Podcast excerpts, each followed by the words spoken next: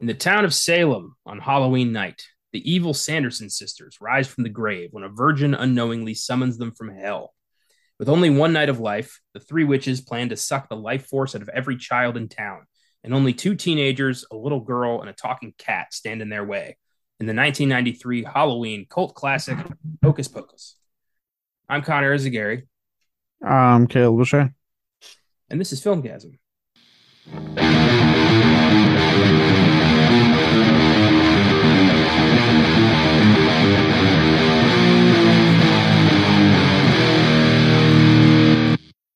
Happy Wednesday, and welcome to the Filmgasm podcast.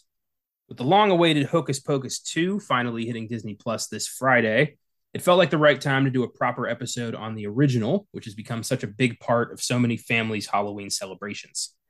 Back in the day, Hocus Pocus was bonus episode 9, back when we were still doing that, which was a great idea on paper, but admittedly, we didn't put that much effort into them, and they ended up being pretty half-assed episodes. They're all still available to listen to on YouTube if you want to check out the bonus episodes, lower your expectations. And I took them out of the main feed, so if you're listening through Anchor or Apple or Spotify, they're not there. But I do plan on turning all of those into full-fledged episodes, and we've already done that a few times with films like Uncut Gems and, this. So, yeah, we're still going to do something with those. But, we wanted to do more. Basically, the bonus episodes turned into Oscar Sunday and the sneak preview. So, yeah. Yeah, no Beyond the Bad, because I think they were all movies we liked. Yeah, we were kind of staying away from shit movies, but now, we're weekly torturing ourselves with them. Yep. I actually enjoyed the film this week. Oh, that's good. Yeah, that's good. It was entertaining. Cool. Yeah, Jean-Claude is not anybody I've ever really flocked to, so this will be interesting for me. I don't think I've sat through a Jean-Claude Van Damme movie in like 15 years. Yeah, it's not something I flock to, but I was watching. I was like, you know what? It's 80s cheese, but I'm having a good time. So, but we'll get more into that when we do Beyond the Bad this week. I will not reveal the title of the movie, but there's your hint. If you didn't listen to last week's episode, it's a Jean-Claude Van Damme movie. There's a big difference between a bad movie and a bad movie from the 80s. I don't know why, but it's a little better. It's weird. It's really weird, but yeah, But today, Hocus Pocus. Before we get started, I know Halloween is sacred to you, and Hocus Pocus is one of your annual favorites. Mm-hmm. So my question is, outside of horror, what are some other favorite Halloween-themed movies that you watch in October? Damn, that's a good question. Ooh, outside of horror, favorite Halloween-themed movies. Outside of horror, I am a sucker for like when they do like TV shows or like they do those little Halloween specials. I used to love watching stuff like the Rugrats Halloween specials and stuff like that.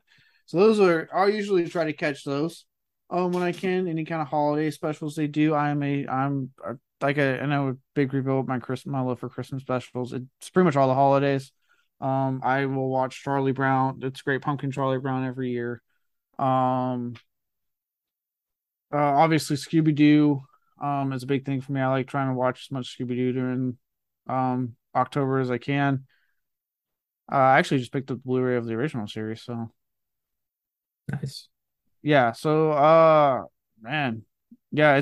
If it's not like a straight up horror film, it is usually something that's like borderline. Usually like it kind of goes back to my childhood in a way. It's like gateway stuff. You know what I mean? It's stuff like the Halloween, like the holiday specials, like Charlie Brown, like Scooby-Doo. It's things that like make me nostalgic from when I was a kid and kind of having to dip my toes a bit outside of like, obviously things like Trick or Treat and Halloween and, Hocus Pocus to an extent. It's gone back to like my youth a lot of times. Nice. Yeah, it's nice. I'm not at all surprised that you also love cartoon Halloween specials, considering, our recent discovery of your love affair with Christmas. That's cool. Yeah, I love that. In my family, Halloween is, we do family movie marathons for every holiday. We don't need an excuse to do that.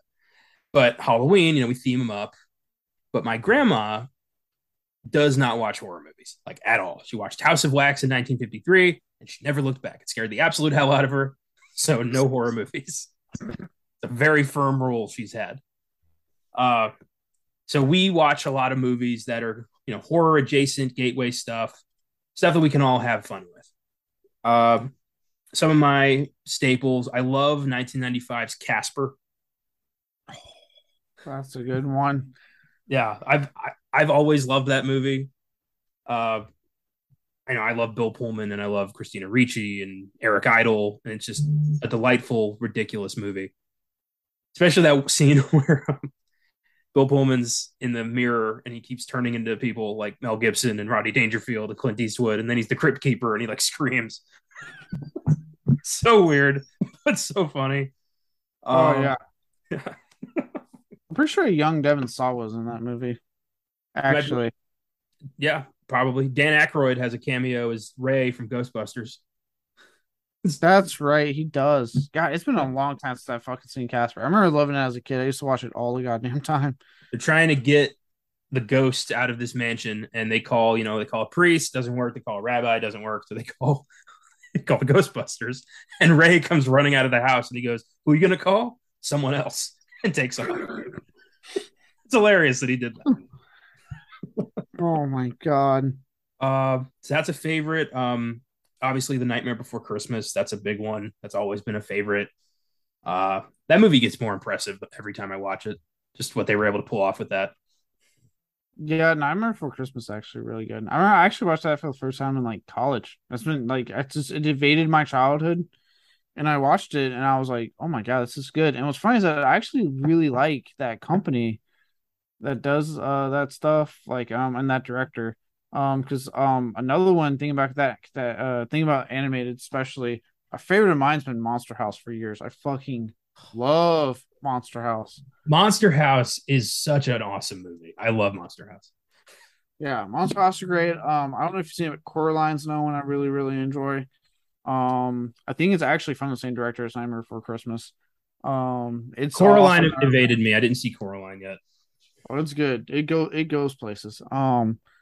Yeah, it's weird. Like, for some reason, man, if it's not like straight up horror, I go. It's like, I know I'll be 30 by the end of this year, and I still find myself going back to stuff like that I kind of like really enjoyed. That it was more like you said, like the more family stuff I could watch around my family. You know what I mean? Yeah. So yeah, it's like that kind of stuff, like Monster House, things like that I just will gravitate towards and just gladly watch.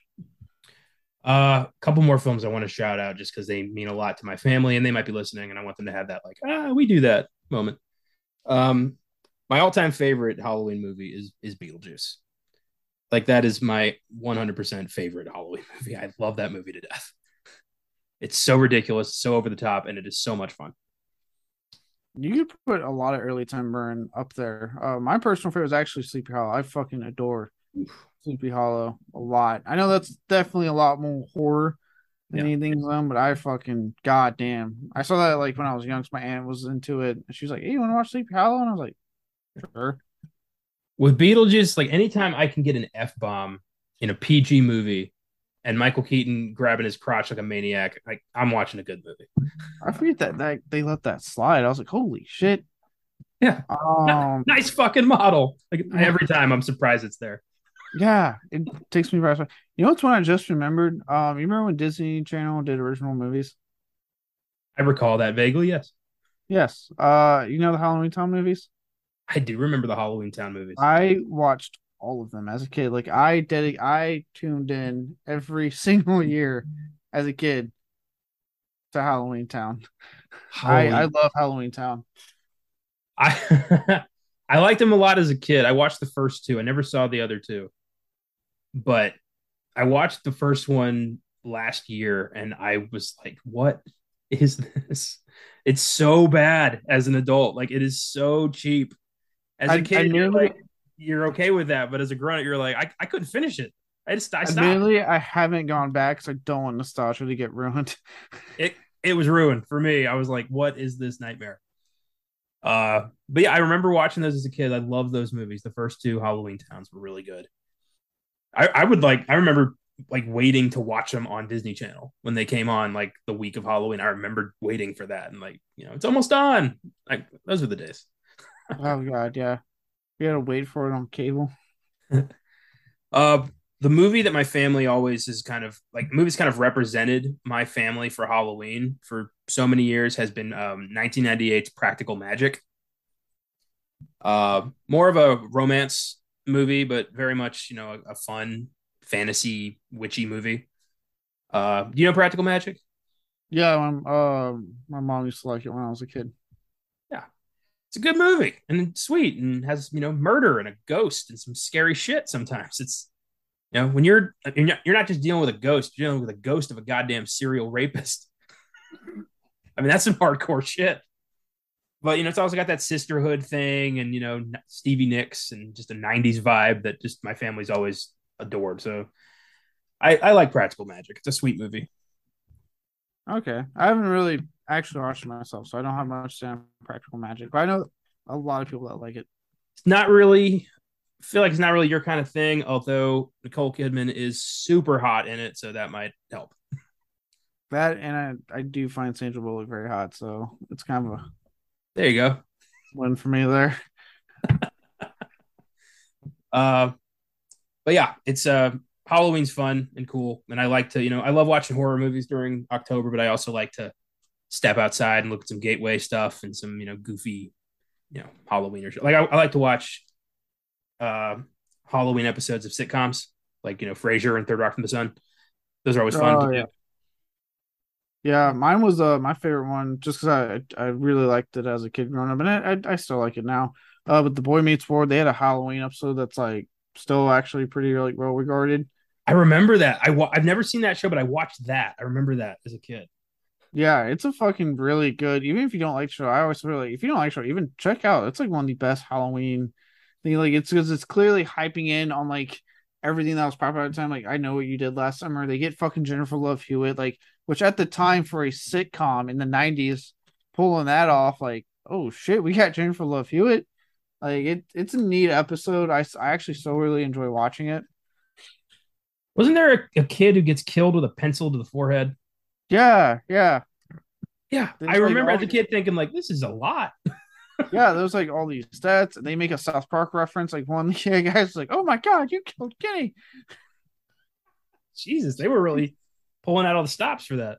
Yeah, it's like an impressive, in my opinion, impressive feat of sitcom entertainment. So yeah, I do. Yeah, I'm with you. I like going back, watching the sitcoms and the cartoon specials. I think it's for me, right? Like as much as I love watching, obviously, like there's so many horror films I like watching during the year.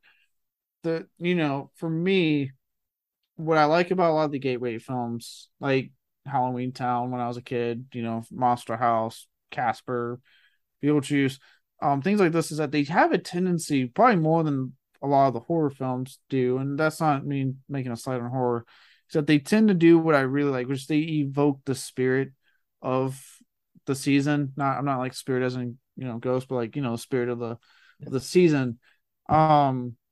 And that is something that like I really, that extra stuff makes me happy because I like, as much as I like watching obviously certain horror films during the year, I like having that. It's why Trick or Treat has one of the main reasons. Trick or Treat, for example, has warmed its way into my heart because I think I said it when back when we were doing the write-ins, we weren't on the episode, but it evokes this. You know, it evokes the spirit of the holiday so much. So I can't fucking wait to go see that goddamn movie on the big screen next week. I'm keeping track of that shit. God, I cannot wait to finally sit on the big screen in October. Oh, yes. But yeah, I like what gateway, they tend to embrace everything about the holiday, while also obviously trying to deliver fright for the whole family. Yeah, I agree. And Hocus Pocus might be the kind of definitive like movie of that kind of spirit. It's, you know, Halloween for everybody. It's, you know, it's creepy kind of. Kids love it. There's some grown-up jokes that are great. Yeah, it's a pretty well-rounded, good, great movie. Yeah, it was fun. Yeah. Like, so let's talk. I mean, I'm about to say the fact that even like the MCU this year, it's like getting in on the Halloween spirit with their like own horror special, like Werewolf by Night. It's like you know, it's awesome for me, right? It's like, oh, hey, even the MCU is like, let's have fun. We got this Disney Plus thing. Let's do something that kind of embraces the spirit. You know what I mean? It's nice. And then we get something for Christmas with Guardians of the Galaxy whenever they decide to show footage of that. Yeah. But we're back to the, you know, as close to the variety special as we can get these days. Hocus Pocus was the brainchild of producer David Kirshner, who came up with the idea when he was sitting outside with his daughter and a black cat walked past them. That's the whole story. Isn't it crazy where inspiration can strike? You're just outside with your kid, black cat walks past it, all of a sudden you're like, you have this like brain blast moment, and suddenly Hocus Pocus. It always makes me think of the Family Guy episode that had Stephen King get hit by a car and he wrote like a whole novel flying in the air. Yeah. Sometimes it is just like that. It's like, this would be a good idea for a story. And then you just make sure you know, don't forget it. And who knows if that's the one that's going to change your life. So with that, you know, he imagined a story. He was like, what if that cat used to be a person? And what if a witch? No, 2, 3 witches turned him into a cat. And his daughter's probably like, what are you talking about, Daddy? He's like, we're just sitting on the porch, Dad. I'm making money. Shut up. You like this house we live in? Shut your mouth. Black cats and witches pay for this house.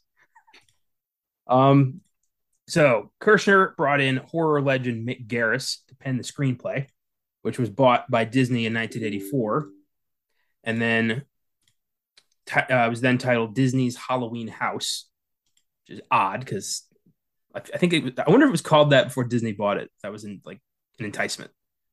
It's like, what the fuck title was that? Like, I think about, you know, I found out that on the X-Files, Fox Mulder, the main character of the film or the show, he was called Fox because they were trying to sell this thing to the Fox network. Oh my God. I'm not kidding. That really is like, he could have been, you know, fucking, you know, NBC Mulder, but Fox bought it, so they kept it. But yeah, I wonder if, like, you know, we throw Disney on this, maybe they'll think they already own it. Oh God, how the times have changed with that. Based off what I've heard about Disney's approach to Barbarian, because if you guys are wondering, Barbarian was produced by Disney because it's part of the 20th Century Studio lineup. Oh, good. That means that crazy lady was a Disney princess. Yeah. And apparently, Disney didn't bother him at all when he made it. He talked about that. That's good. Yeah. They let him make his thing. They did the trailer, I found out. Fun fact, the trailer we all saw, that was Disney's trailer. You know, with them putting like Deadpool and Logan on Disney Plus and branching out with 20th Century Studio, I wonder, like, when are we going to get that R-rated Disney movie? It's going to happen. Deadpool. Might not happen soon, but it will happen. I mean, we know Deadpool 3 is supposed to be rated R. And apparently Marvel Zombies is TVMA. Like, they're not going to...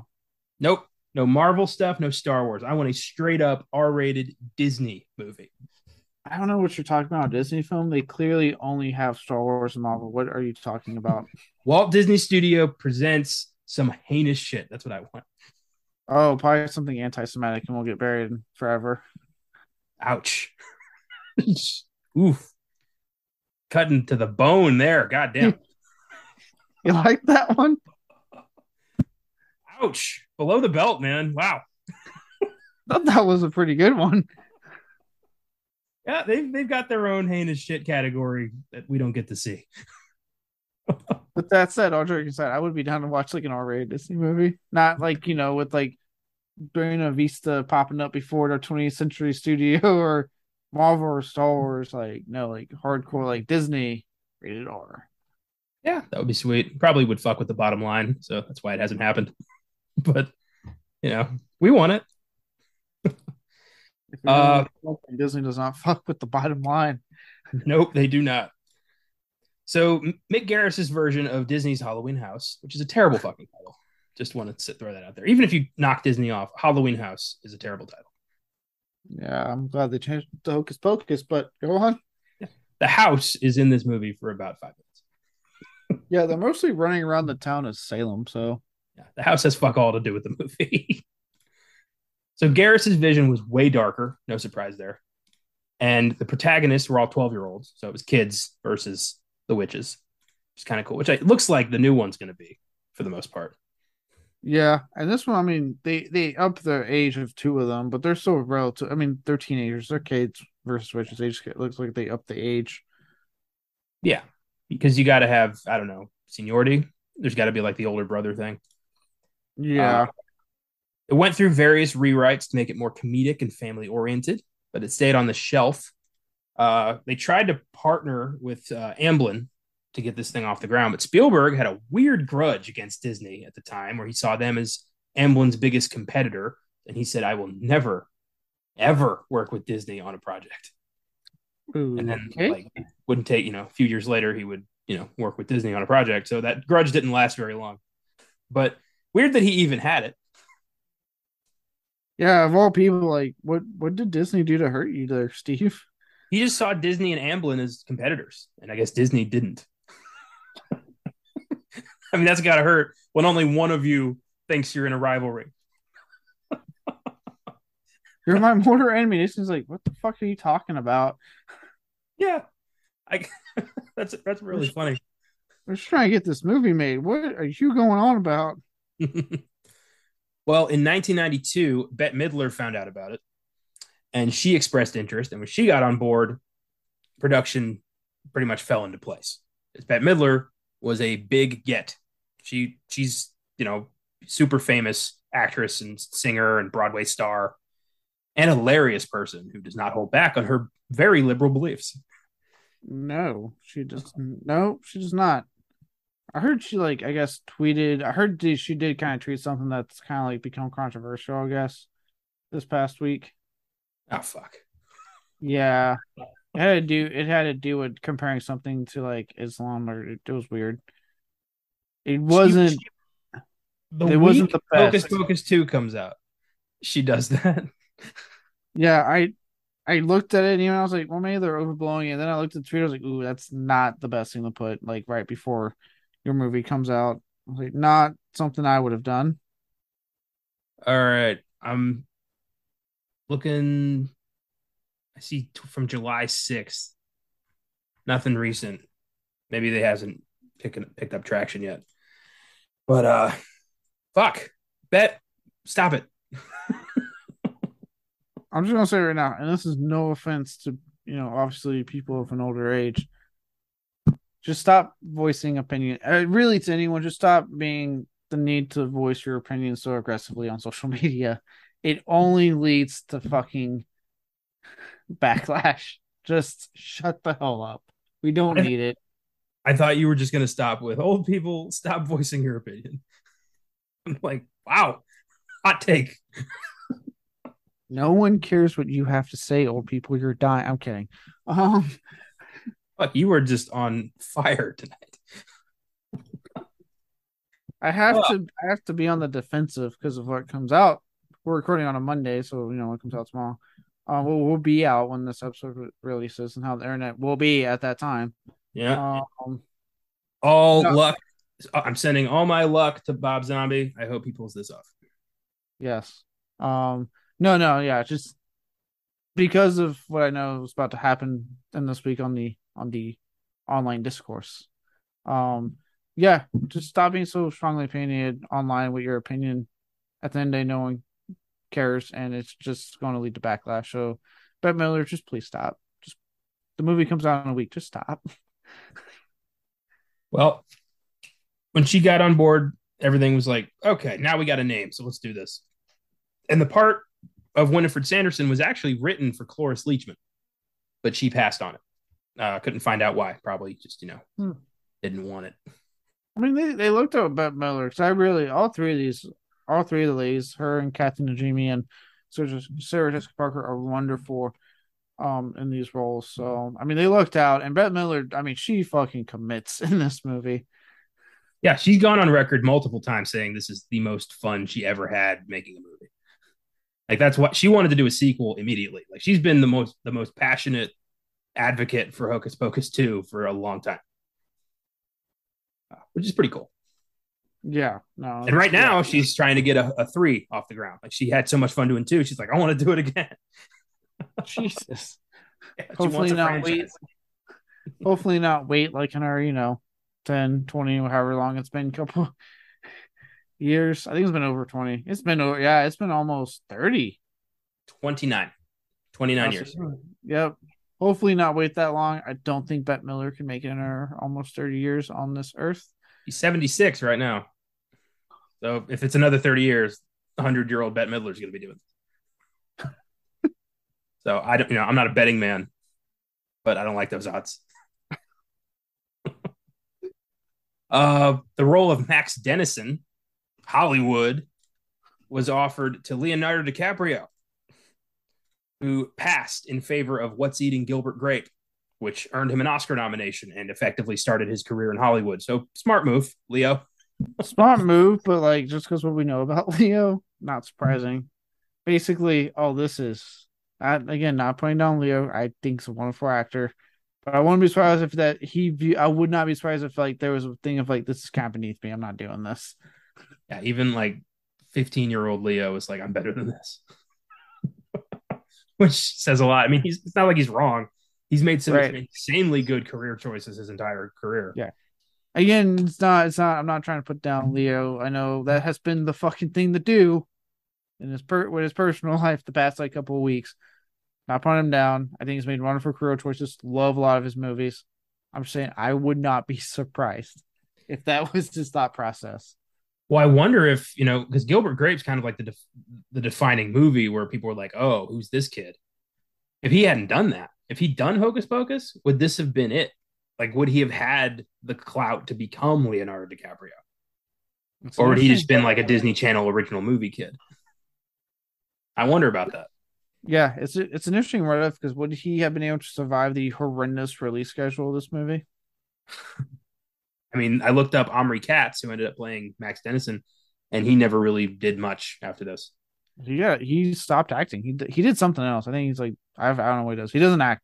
I know he's coming back to a convention somewhere for this movie and an in-person thing to talk about. So, yeah, I know that Allison was in the Hills Have Eyes remake. Yes, Vanessa Shaw. Yeah.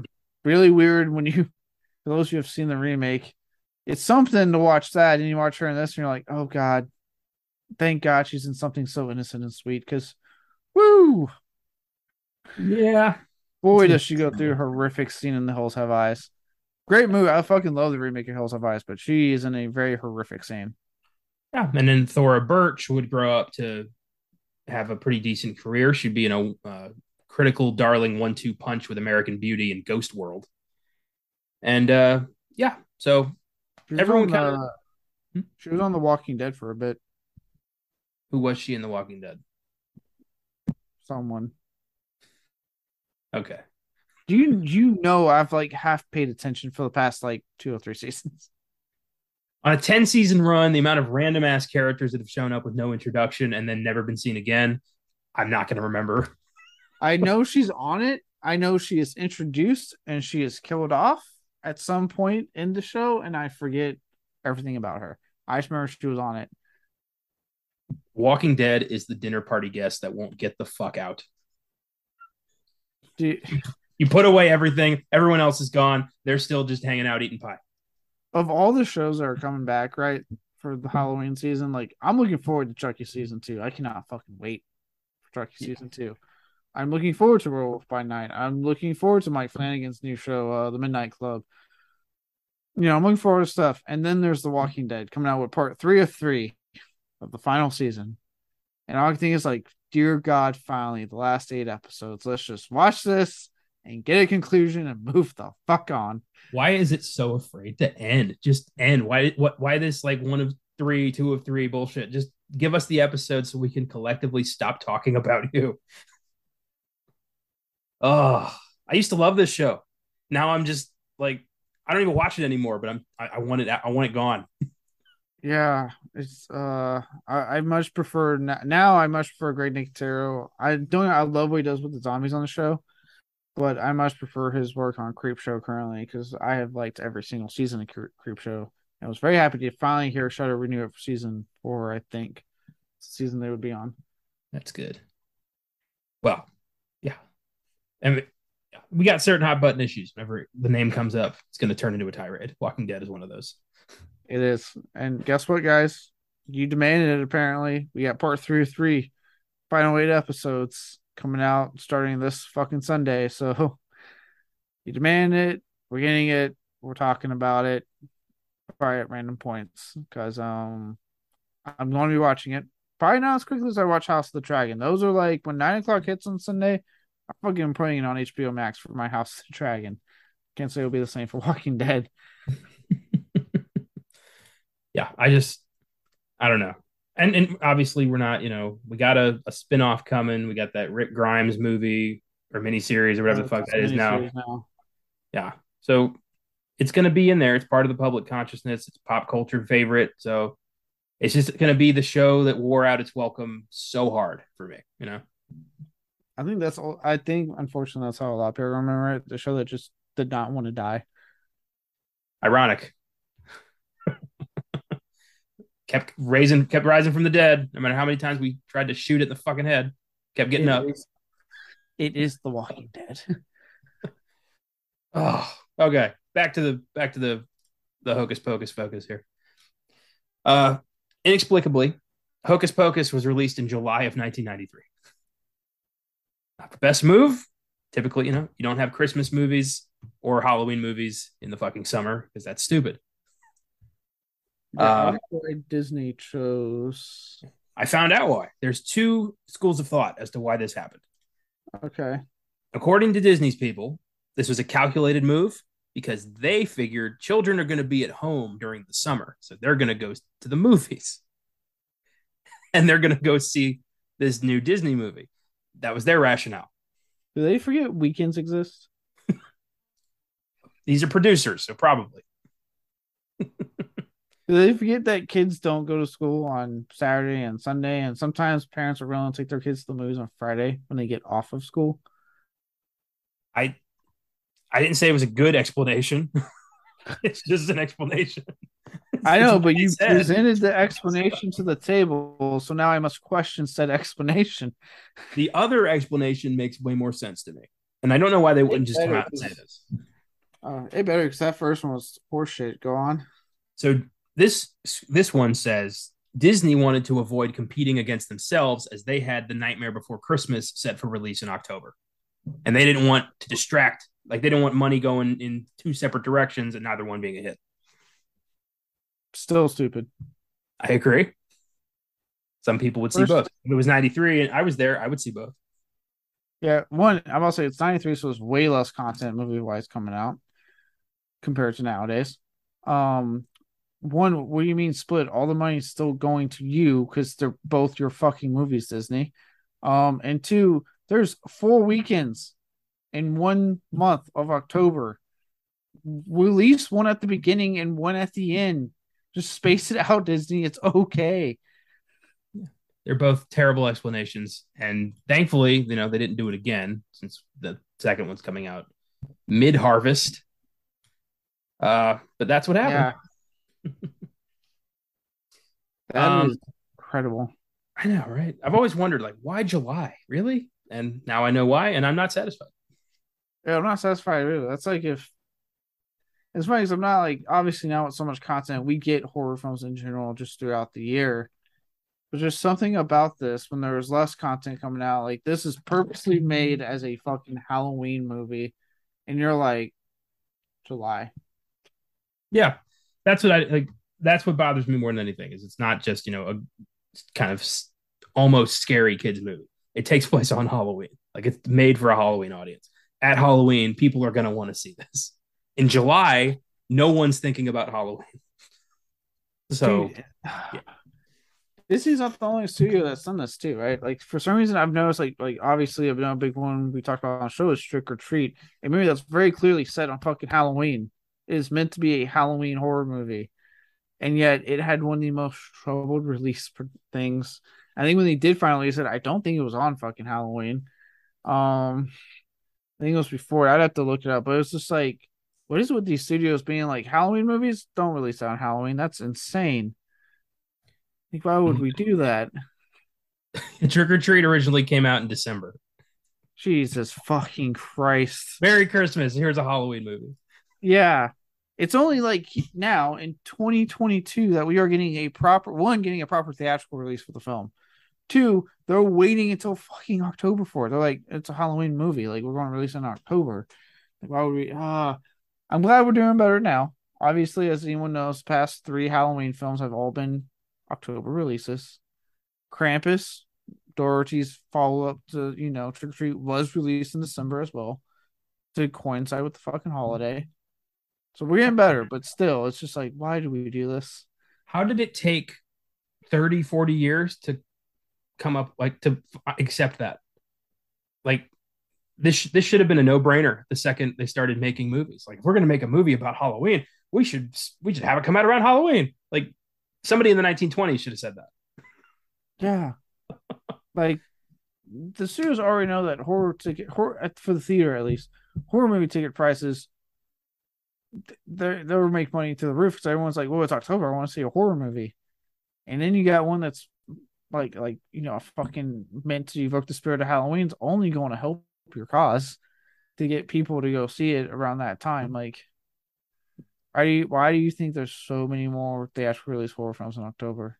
Like, look at how jam-packed September was. Look at how jam-packed October is. It's because it's the fucking season. They want to make money knowing people will go see. Don't understand why they thought Hocus Pocus, July. Horror is the reason for the season. And we finally have accepted that. So, and manja, enjoy. God knows I am. And release your goddamn Halloween movie in October or September. I will accept September. I've been lumping them together into a mega month I've been calling Septober for quite some time. Spooky season. Pretty known spooky season. Not, at least in Texas, right? 100-degree summer, watching a fall movie. Where, I mean, granted, Texas fall is like 90 degrees. But still, you know, don't rub it in Texas's face, guys. Like, yeah, I'm aware. It's 104 degrees every time I try to do something folly. And it just takes the vibe completely away. I feel like I'm in that town in Insomnia where the sun never sets. I don't know. It's pretty awesome being here on the East Coast now because, dude, September 22nd hit and like summer had one more day to hold on. It was like 90 degrees. And the next day the temperature fucking dropped to like 60 overnight. I miss that so much. I haven't had autumn in over a decade. Dude, I'm loving it. I'm like, I go outside. It's not too hot, not too cold. The leaves are slowly changing. Like, I'm like, oh, God, I've never experienced this. Ah, oh, you lucky son of a bitch. It feels exactly like it did a month ago. And a month from now, it's going to feel exactly like that again. There is no deviation in Texas, except when we have a massive freak snowstorm for a couple days. That's when the guy who watches the Texas, I'm sure he wasn't on watch that day. He's like, you know what? I've been doing a good job unit pretty hot here. I'm going to take a break. I'm going to take a leave of absence. Yeah. God left the fridge open for a little bit. And anyway. I love the visual of like someone walking me like, where's the fridge? Oh my God. Look at Texas. Close it. Yeah. What did we do? Some dumbass angel in the break room left it open. But the weather here is insane, and I miss the fall weather so much. I love the tranquility of it. Hocus Pocus has an IMDb score of 6.9. Rotten Tomatoes score of 39%. Critics hated this. People love it, but critics hated it. This is the critics' consensus on Rotten Tomatoes. Harmlessly hokey, yet never much more than mediocre. Hocus Pocus is a muddled, family-friendly effort that fails to live up to the talents of its impressive cast. And might add a hearty fuck you to Rotten Tomatoes. And, you know, to keep the spirit of Josh alive on this podcast. He's not dead. Weird phrasing, but continue. I haven't seen him in months. He's dead to me. My friend hasn't been in this apartment for months. I'm moving picturing on. You like declaring him dead and then him coming back and being super pissed at you. He just comes in, I'm moving his shit out of his room. Yeah. Like, well, I haven't seen you, so explain that. I tried. Oh, you're alive. Like, we talked yesterday, asshole. You picked me up. Oh yeah, right. Anyway, go on. But I say that because, as we know, for those who forgot, she hasn't been on here in a while. I've been doing the Navy thing. For those who don't know, he despises everything that Rotten Tomatoes stands for. Yeah, that's not a surprise.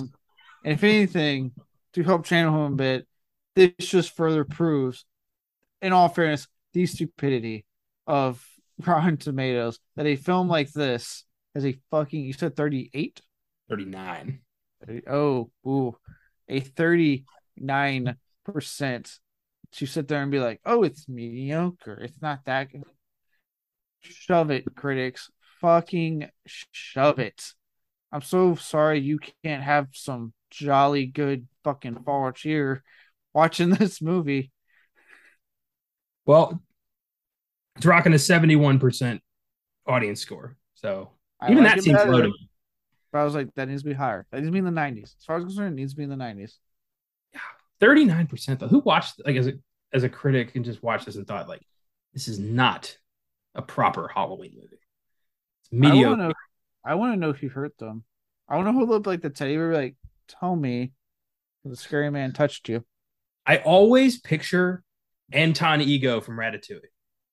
The guy who's just, you know, I don't like food. I love it. Like that guy. That's who I picture all of these guys being.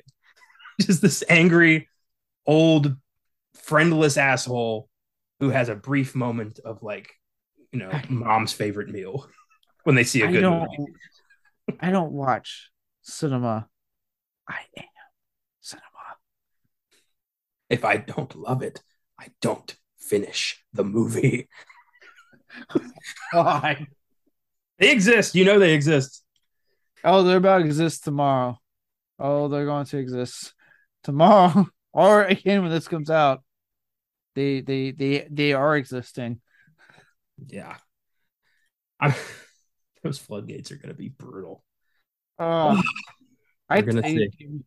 Yeah, for those who don't know what we're talking about, the monsters. Okay, the fucking monsters. I texted Connor. I texted, as you know, I texted you before this. Oh boy, the floodgates opening tomorrow. Yeah, and I just don't really. I have nothing invested in this at all, so it's interesting to just kind of watch people like cringe over this shit. It's kind of funny. Is people act like they are super duper invested. You know, I pointed out the TV show came out in the 60s. Most fans of the TV show of the original run are very, very old or dying. I'm just saying.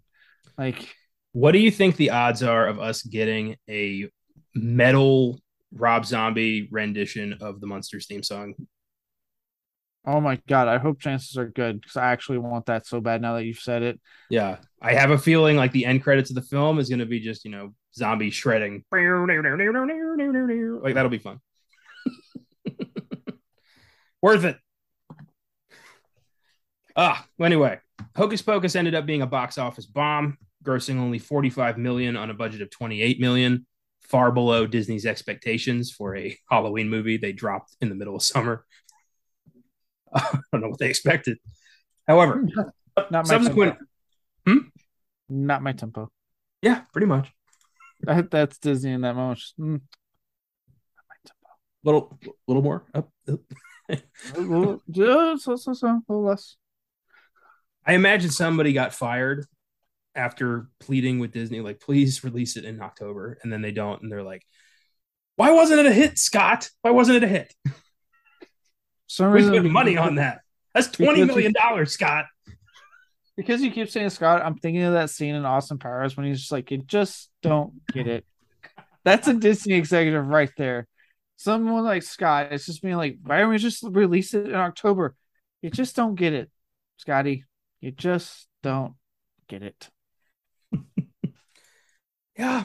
I always wonder, like, if somebody did lose their job and then this ended up being a huge hit with people and became a Halloween classic and it was re-released on Blu-ray and, like, it's got, you know, body now, how pissed are they? how remarkably pissed are they? I mean, Mick Garris, who wrote this, is very happy with the film's place in American, pop culture now. That's good. He, he's an interesting guy. Yes. I like Mick Garris. So I like Mick Garris a lot. Yeah. I love his podcast, Postmortem. For those who are wondering, you want to check out something a little different. It's pretty cool. He interviews people in the industry, so it's nice. It's like every other week's people in the industry, and then every other week is now a thing what they call AMA, Ask Make Anything. So it's he answers fan questions that his producer, Joe Russo, collects via social media and ask. Sweet. Yeah, check that out. Hocus Pocus could have disappeared completely from public consciousness. This could be some, hard to find movie on tape somewhere in some used bookstore. However, thanks to subsequent airings on the Disney Channel and ABC Family, which is now Freeform, the film got a lot more attention, and it quickly became a Halloween favorite and a cult classic. Belated sequel is set for this Friday. So thank God for the Disney Channel. It saved this movie. There's a lot of... There's actually quite a bit of family films that have survived that way. Willy Wonka, it almost disappeared. But thanks to, syndicate viewings on TV, it became huge. And it's now considered what it is today. Yeah, same thing happened to It's a Wonderful Life. That movie did not... it got some award attention, but it didn't make a lot of money in theaters. And what happened was somebody forgot to trademark it. So it was free public domain. So every channel would play it at Christmas. So everybody watched it at Christmas, regardless of what channel you had or were watching. So it became a huge, it became the Christmas movie because of that. So yeah, sometimes, TV is good. Wow. Well, I understand the sweetness in that. For that movie, it almost sounds like a cult-like thing. All the TV networks were just like, you will fucking like this movie because it's the only thing we're putting on. Oh, it was just cheap. You didn't have to pay for it. You could just take it and put it on and get some people to watch it. It's awesome. America loved its TV. America still loves its TV. Yes, indeed. Yes, indeed. Funny how things, back in the 50s, people were like, television, that's a terrible idea. Why would I watch TV at home when I can go to the pictures every day? Sometimes America's thought process on stuff like, why would I want this TV to be successful when I can go constantly pay money and leave my house, my home where I'm comfortable, and go to see a movie if it's playing near me? I'm like, yeah, just think about what you just said and how inconvenient that sounds compared to just watching TV in your home. Same with streaming. When Netflix went to go talk to Blockbuster about hey, do you want us to buy it? Or something like that. They were going to enter a deal to save Blockbuster. And Blockbuster, who, by the way, again, for Blockbuster, you had to go to the store, hope they had the movie you want, rent it, and then worry about late fees if you forgot to return it after the week was over. Netflix was saying, you stay home, you put movies in a list, we'll ship those movies to you. You just pick the plan that you want on how many movies at a time, and best part, no late fees.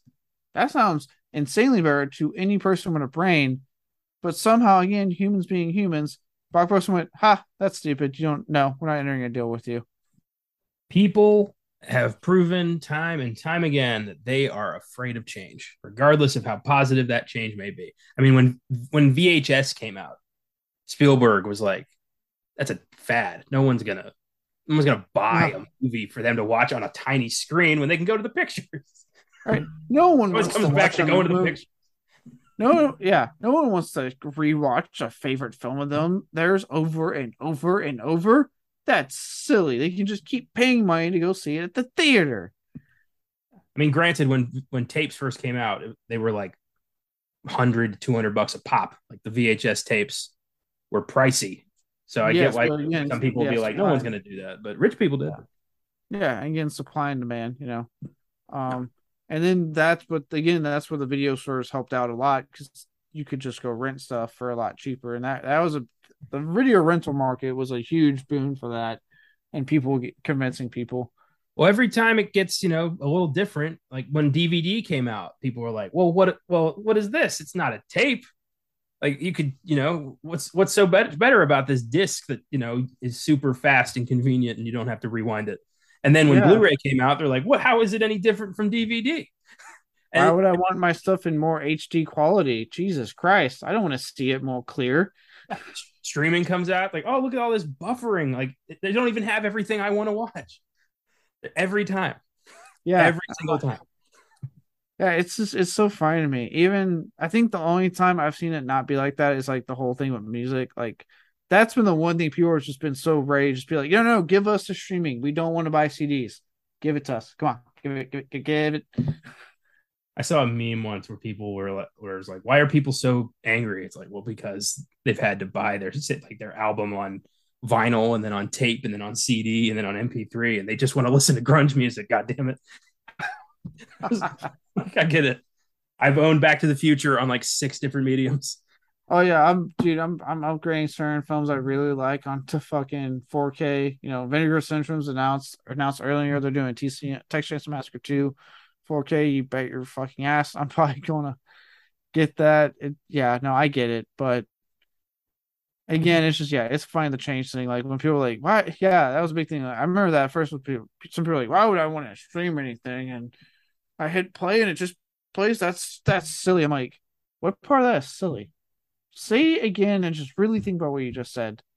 You sit on your ass, you pick up your remote, you hit a button and go into Netflix, and then you just select a movie from there, and it instantly plays.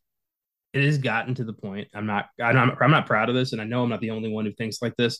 If I'm in bed and I'm going to watch a movie and I go search for it on streaming and it's not there, but I own the Blu-ray, just not going to watch it. I've done that. I'm not getting out of bed for, what am I going to do? Bend over, put a disc in a tray? What am I, a fucking caveman? No, if I'm too comfortable on my couch or bed, I'm just like, I'll just find something else that's streaming. It's fine. I don't want to get up right now.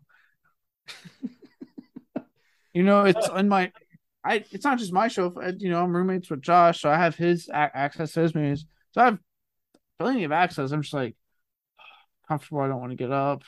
Yeah, I gotta walk 10 feet. I gotta find it in my alphabetical system. I gotta pick it up. I gotta open a case. I gotta take out a disc. Even then, I'm getting tired just talking about it. Yeah, even then, I forget where I put stuff on my shelf. I have a system, and I'll be like, "Where the fuck did I put this movie on my? I know I have it. Where the fuck is it?" That when I was subscribing Hocus Pocus, I was like, "Where the fuck did I put Hocus Pocus? I know it's here." Yeah, I'm not gonna lie. Your system is fucking anarchy, and it bothers me every single time we record because I'm looking right at it. It makes no sense. Yeah, it's by genre, mostly. See, mostly. What does that mean? There's no pattern to this. Like it's insane. My shit's alphabetized. Like I know where everything is because it's letters. But yours is like what? Yeah, and it works. Yours is crazy OCD that just scares me. It's the alphabet. You do what a serial killer does. I want to alphabetize everything. So you have a crazy known only to you method that makes no sense to anybody else. If anybody's a serial killer, it's you. No, if anything, I'm a genius. Because only I understand the method, no one else. And I do not bother to explain it to other people. Because I know. Very vague descriptions. God. Ah, you loony. All right. Let's talk Hocus Pocus.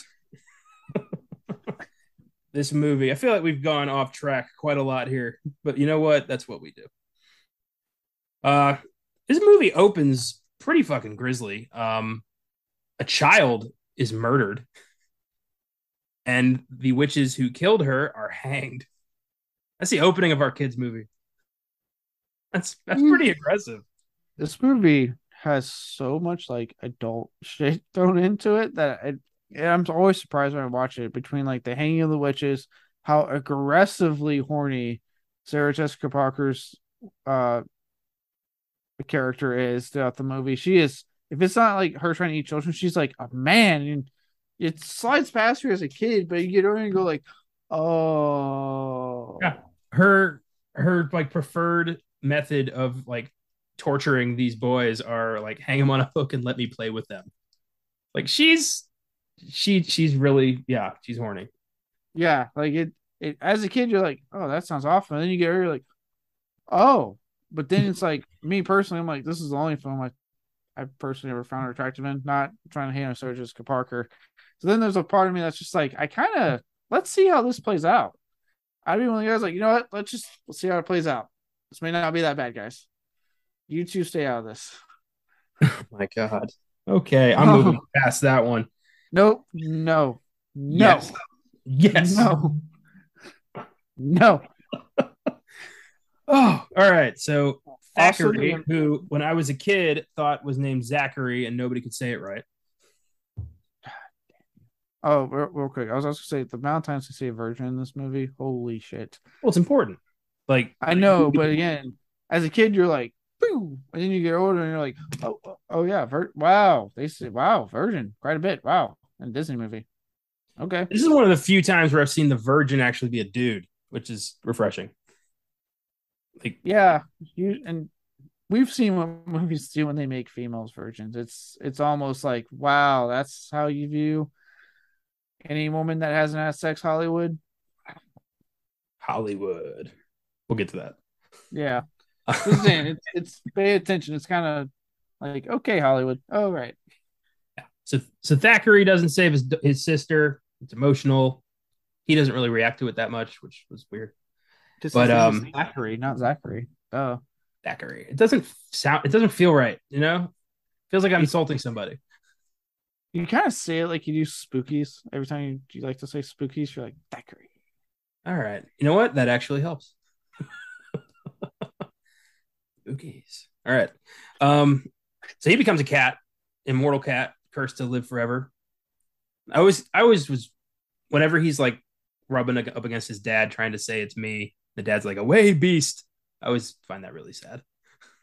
Yeah, I mean, you think he would have done the same thing if he was a dog?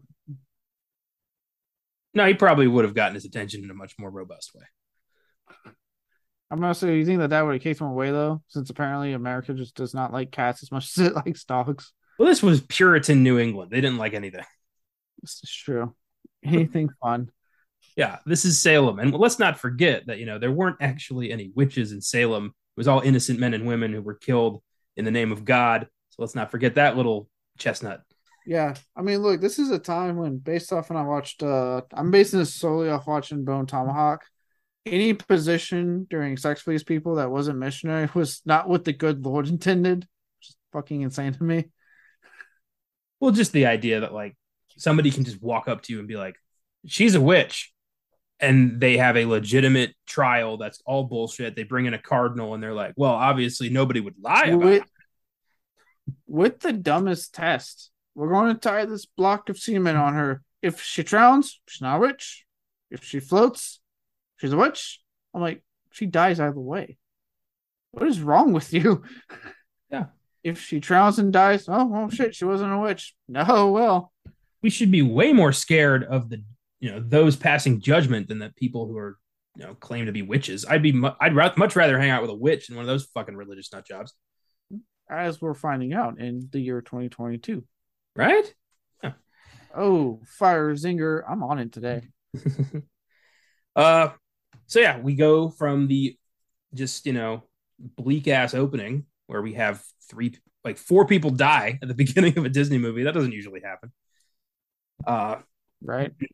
Yeah, now we're in 1990s Salem, where things are a lot less crazy. And this community is ridiculously obsessed with Halloween. I mean, from my understanding, they still are obsessed with Halloween. I mean, they have a whole fucking Salem Fest. It's a huge destination spot for people. And I gotta say, I would love to live in a community that took Halloween this seriously. Like, that looks like so much fun. I would be in heaven. Yeah, that'd be nice.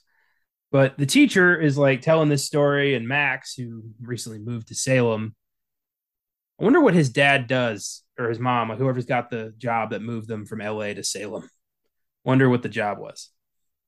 Yeah, right? Like, you would think LA would be where you would want to go. I'd much rather live in Salem. I'm a small town kind of guy. No, but I'm saying, like, job-wise, like, you know what I mean? Like, that would be, but I'm with you, like, having a almost now spent a year on the East Coast myself. I gotta say, between the coast, I'm much more East Coast. I like the small town vibe. I like the cooler vibe of it. I just like it. And even like seeing Salem and the coastal towns more northeast on the East Coast are just so quaint to me. And I'd be so down living there where it's quiet and nothing's going on.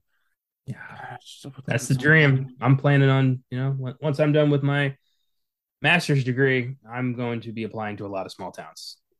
I'm looking forward to that. But Max is very much like far out. No way, man. Halloween, I mean, no way. He's a 90s teenager. He wants to be in Hollywood. To be fair, he never says that. But those two douchebags say it to him quite a lot.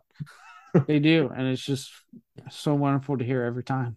But Max, you are the one who decided to wear a t-shirt, a tie-dye t-shirt to school, so that is on you. It is, but not the only time I've seen it in a 90s TV show or movie, so... Yeah, this is pretty cemented in the 90s, which is fun. So he starts talking, you know, he's like, give me a break. This ain't real. Witches don't exist. Halloween's just here to sell candy. And everyone's like visibly offended, which made me laugh. Well, I would be visibly offended. He's also not wrong, unfortunately. And well, okay. Fortunately, he's not wrong in that witches don't exist. Unfortunately, he is not wrong in that. Yes. Halloween, America being America. It's just a means to make a shit ton of money off the selling of candy. Yes.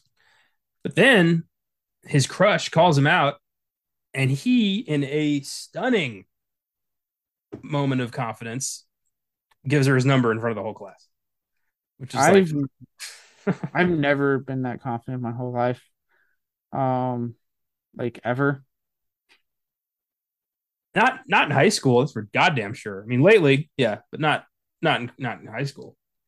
Yeah, that's no, I was. It's a ballsy move, Con. Let's see how it plays out. I love how she handles it though. She like tricks him into taking it back. I thought that was funny. Oh, dude, it's like the best burn. I think every time I watch it, I'm always just like, "Ooh, burn!" She gave it back. And then there's that one jock. There's that one jock who's like, "Hey, Max, fat chance." Then we never see him again. Like, where'd this animosity come from? Is this because he doesn't like Halloween? What if like there was more to that character, but like the actor they just weren't happy with, so they're like, oh, let's cut out his lines. I like to imagine that like Max was totally fine in the school, he was popular, he was cool, and then he didn't like Halloween, and he immediately dropped to the bottom of the totem pole. Like he fucked himself that day. Look, I'm just saying, if I was the mayor of the town, it'd be a fucking demand that you like Halloween, goddammit. That starts a whole new witch trials. They start burning people at the stake who don't like Halloween. Yeah, basically, look, man, you'll know if I'm in charge of the town. Fuck. All right. Jesus. On that haunting note. Yeah. Max goes home, takes a path through the graveyard where apparently these two idiots are just waiting for somebody to show up. Yeah, and again... Me being me, I would never wait in a fucking graveyard. I'm way too superstitious like that. Nope, not happening. Do you ever see anybody in a graveyard when there's not like a funeral happening? I've never seen people just hanging around in a graveyard. The most I've seen outside of funerals is people that go visit, you know. Oh yeah, really, I'm talking people who are just like get a six pack, pick a grave, and just hang out. No, but if horror movies taught me anything, people hang out at graveyards, they party at graveyards, and they fuck at graveyards, and they dance nude at graveyards. And yes, that last one was a Return of the Living Dead reference. That's a great way to really piss off some spirits. Just fuck on their grave. I was going to say dancing. I was like, you did not see Linnea Quigley doing her thing. If I was spirit, I'd be completely content. I did see. We did a whole thing. We did a whole episode on that movie. And it's one of those occasions where I didn't like it as much as Josh did. And he really had to contain himself from jumping down my throat, which I get. I liked it. It grew on me. First, I was like, eh. Then, like, it's grown on me. I'm sure I'll like it more if I watch it again. Anyway, Jay and Ice, the dumbest movie bullies I think I've ever seen. 90s Disney movie bullies, just simply put. A lot of dude, a lot of tubular, far out, like just, oh my God. Yeah, I love when Max tells them he's from Los Angeles and they don't get it, and then he's like LA, and they're like, oh, fucking moron. Ice has his name carved in the back of his head, like his haircut. So yeah, how much did that cost him? Holy shit.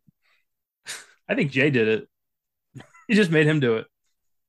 They did a pretty damn good job. I'll give him some credit. I love it. He's like, look, my name's not Ernie anymore.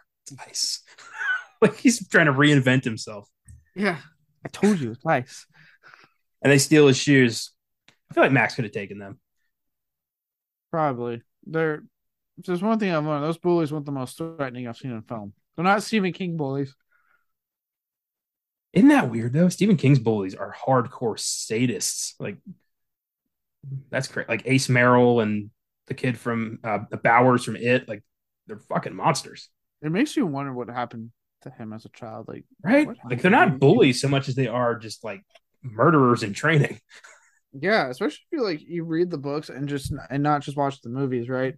Read the books and he's giving you like the detailed thought descriptions of these characters. You're like, Jesus Christ, man! Like what is with these bullies? Yeah, I mean, I was, you know, I didn't, when I read Christine, I wasn't expecting the bully in that to be so hardcore, aggressive, monster, evil, fuckhead. It's just his go-to. Anyway, they take his shoes, he bikes home, goes home, meets his parents, who clearly have a favorite child. It's not Max. I mean, they don't even really talk to him that much. Except for that one time where Dad's like, so what are you supposed to be, Max? Like with that tone. Yeah. And even then when he comes in, they point out, oh, he doesn't have any shoes. Instead of being concerned about why his probably more likely expensive pair of shoes went, it's just, oh, I guess it's just some phase. I'm like, how about you question why he doesn't have his shoes anymore? He left the house with shoes. He came back with none.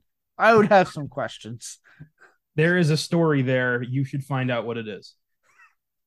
Well, I also thought it was weird when he comes home and they're like, how was school? And he goes, it sucked. And Dad's like, whoa, watch your language.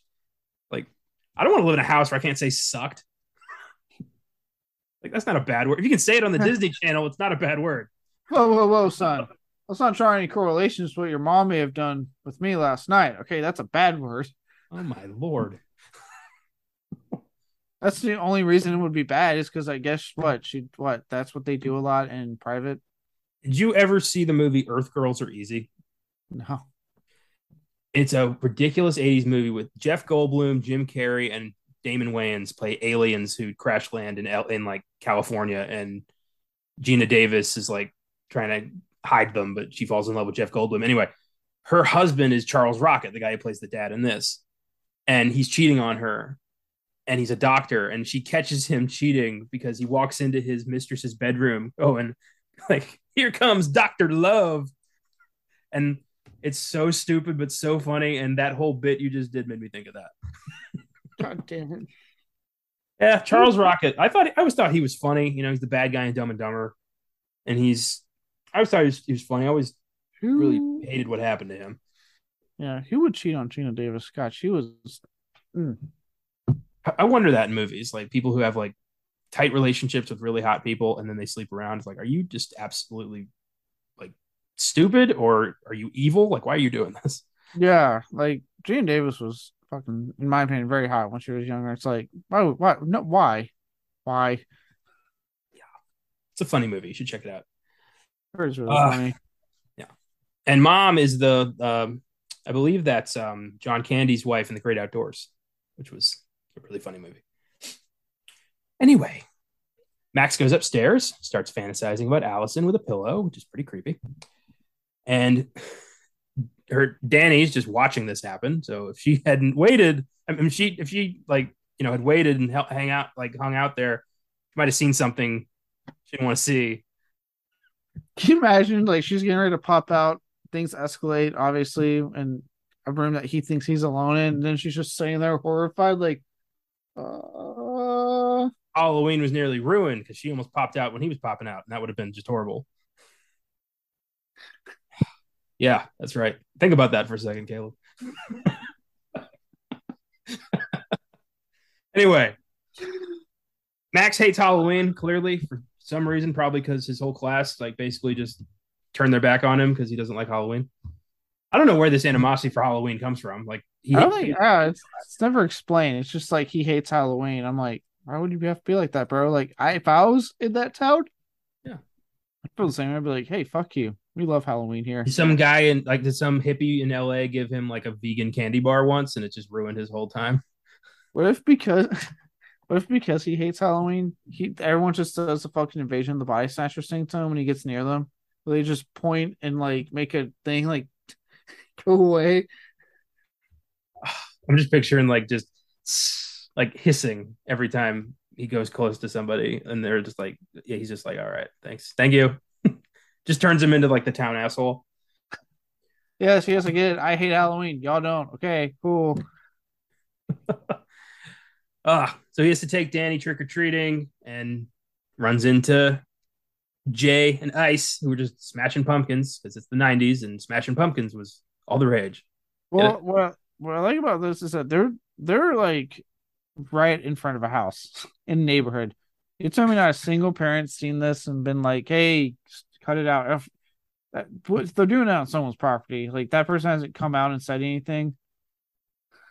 A, there's no way that they brought their own pumpkin. And B, it's a crowd of like 20 people. Like, somebody is seeing this happen. Oh, yeah. And the only one with any balls to say anything is Danny. Yes. Because look, I'm just saying, if that was my property, I'm going to say something first. And if you don't want to listen, I'm going to do it. I'm going to be that adult. I'm calling the fucking cops. All right. Hey, I warned you, get the fuck off my property and leave my shit alone. I would love if somebody that hardcore just showed up in the middle of this, started yelling expletives at these guys, and then we just continued on in the movie like nothing ever happened. Right? I will say real quick before we go further with this, of all the various films and TV, especially the Disney template for shows and movies, I to this day really do like Danny and Max's relationship, like brother-sister relationship. I think it's actually a very solid one, which usually, and well, we talked about sitcoms earlier when we were talking about Halloween specials. So they're kind of the biggest ones to do this. But to an extent, I do kind of get tired of the constant, like, let's have a bickering sibling or the bickering husband and wife for comedy. Ha, ha, ha. Isn't it funny? And it's like, at first it was. And now I'm tired of it because guess what? It's actually kind of nice seeing a loving, actual relationship on screen. Kind of refreshing. Well, to be fair, before like George Carlin and Sam Kinison and those guys like came onto the scene, like the bulk of comedy was "I hate my wife" jokes. So I get where that comes from. I don't know why they did that. Maybe marry somebody you love, not somebody you can't stand being around. That's on you, not society.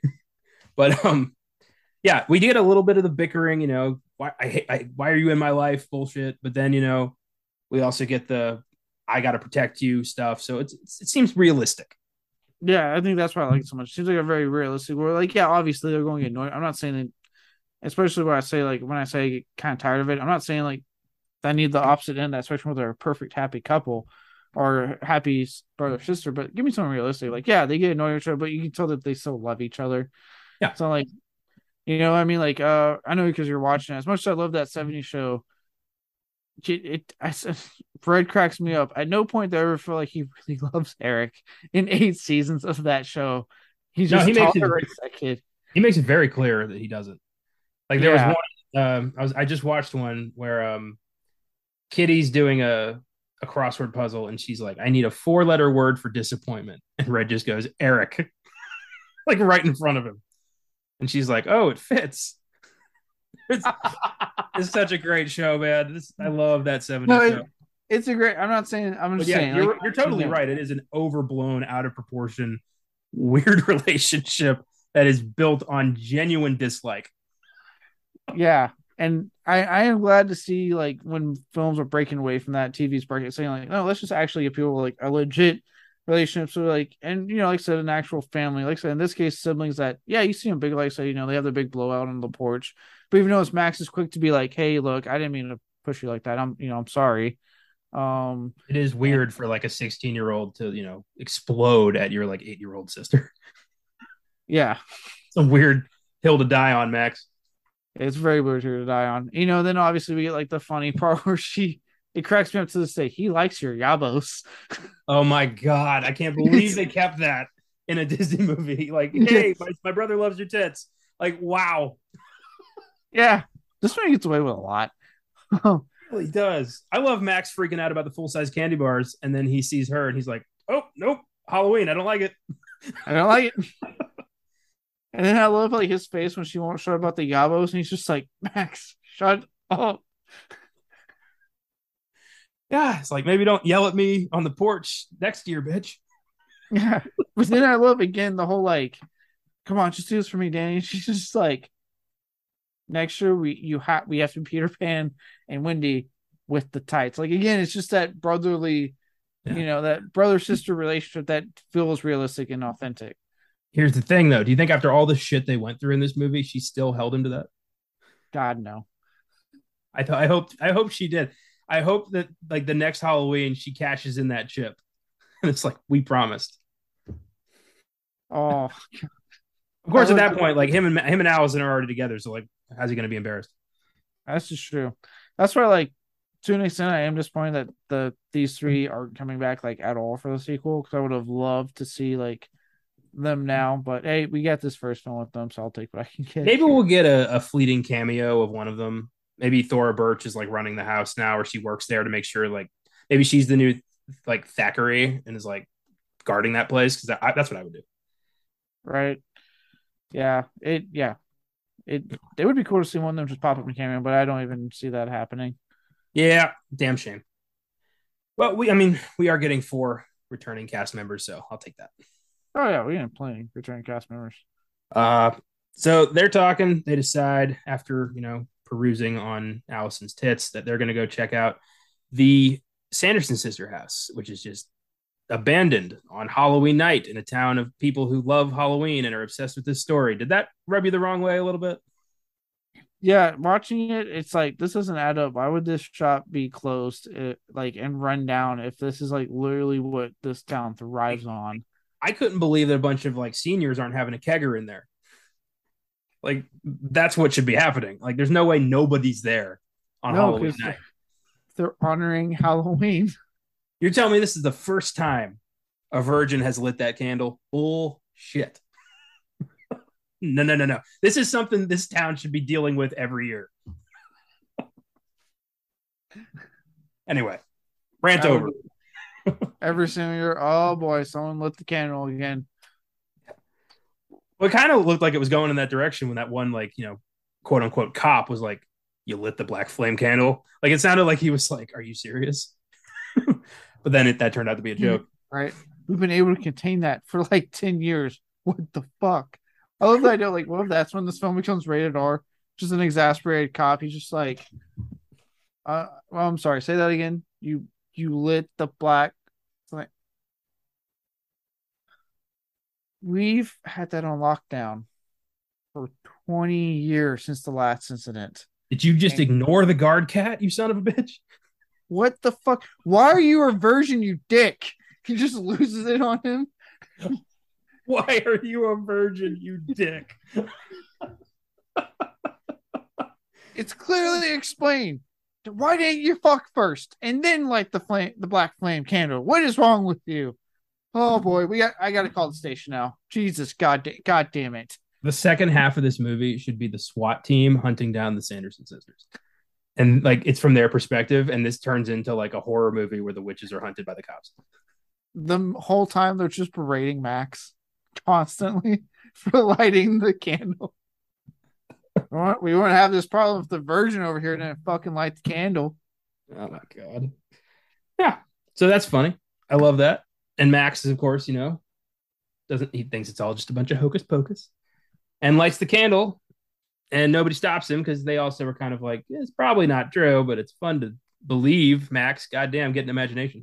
Right? And you're probably not a virgin, right, Max? Mr. Hollywood. And then they go, oh, shit. Oh, God. Yeah, the second this floor turned green, I'd be like, I'm going to leave this house now. My first thoughts would be like, oh, my God, it's ruined. Ha, you're a virgin. But also, it's real. Oh, God. Oh, no. Sisters come back. And they immediately reenact, get their plan of action back into, well, action to take the souls of all the kids in this town and make themselves young and immortal. They only have a day to do it. And Max and Allison and technically a night, sir. Technically a night. My mistake. A night. Get your shit together. Jeez. All right. Ouch. You know, words hurt. Anyway, Danny tries to fool them by throwing on a ye old Puritan accent, and they're immediately like, "We're gonna eat you." Like, maybe not the best plan, Danny. Yeah, and Max fools them with the sprinklers. They take off. They steal the book. He holds the power of fire in his hands. You have messed with the great and powerful Max. It's one of my favorite lines in the movie. The conviction he says that with. Right? No, they tricked us. The sisters go out. They see a road for the first time. Apparently, Sarah Jessica Parker eats a real spider. Wait, what?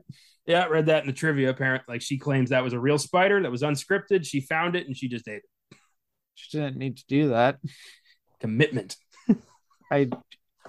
It's okay, Sarah Jessica Parker. You had Sex in the City. Wait, that was later. She'd done yeah. Mars Attacks was 3 years later. So yeah, I guess was this like what did she do in the 80s? I don't know. I don't know either, and I don't really care enough to find out. Married Matthew Broderick. Was that later also? I don't know. I don't follow Sarah Jessica Parker's career. Our heroes encounter Thackeray the cat, and he's like, way to go, assholes. It's only been 300 years. And he specifically attacks the living shit out of Max. Like, it's actually kind of terrifying. I don't know why he didn't just... I mean, I know he's a cat, but he's also, sentient. Probably figure out how to pick things up. Move the fucking candle. Hide the candle. You just do what cats do best. Walk over to it, stare at their owner dead in the face, and knock it over. Yeah. Funny. So they go to the...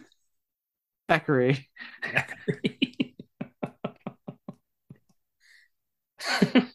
Knocks it over, Thackeray out, and then just leaves.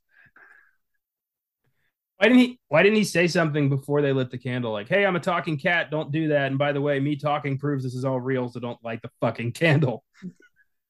And please, if you are going to light it and not heed my warnings, please don't be a virgin. In fact, I can see a way where you can take care of that right now. Danny and I will wait outside.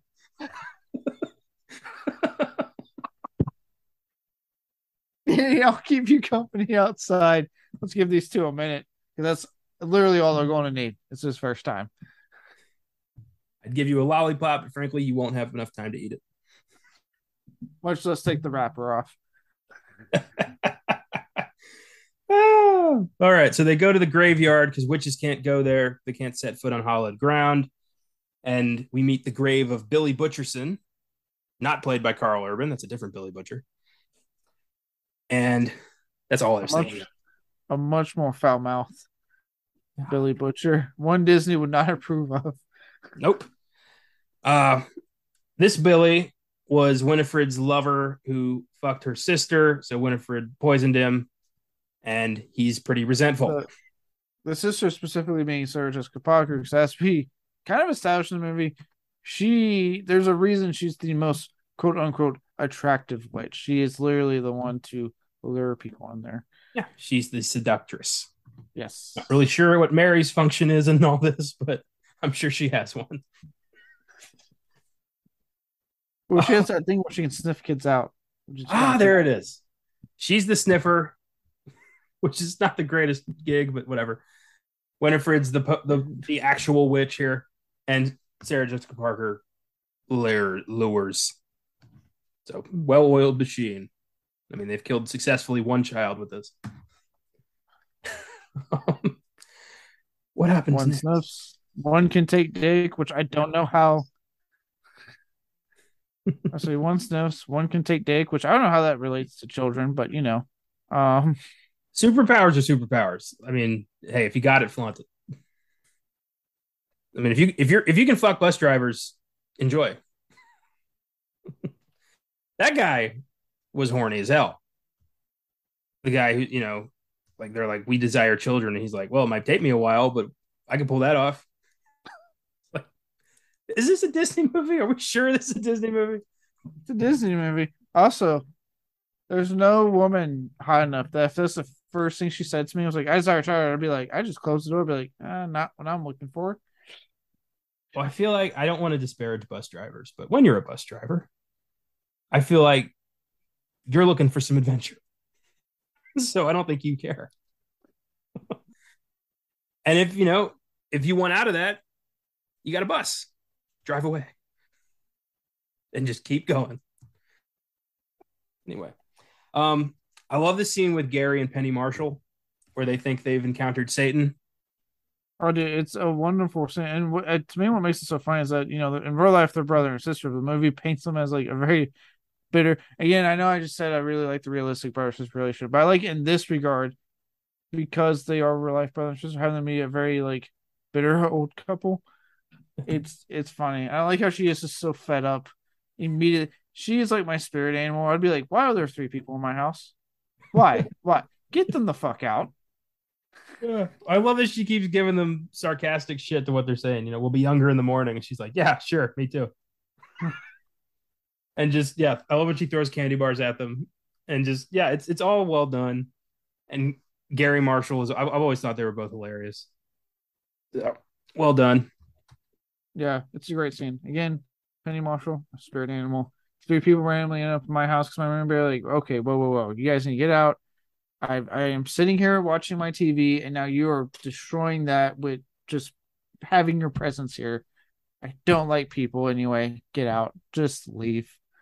You get the vibe that he brings home a lot of random women to, like, hang out. Like, this does not... Like, she did not have the vibe of, like, what is my husband doing? It was a vibe of, like, what is my husband doing again? Like, this is, she does this a lot, I feel. If anything, she was impressed with the number. She was like, 3 this time. Jesus Christ. Something about that Satan tale, man. Gets the ladies revving their engines. I love the scene with the fake cop.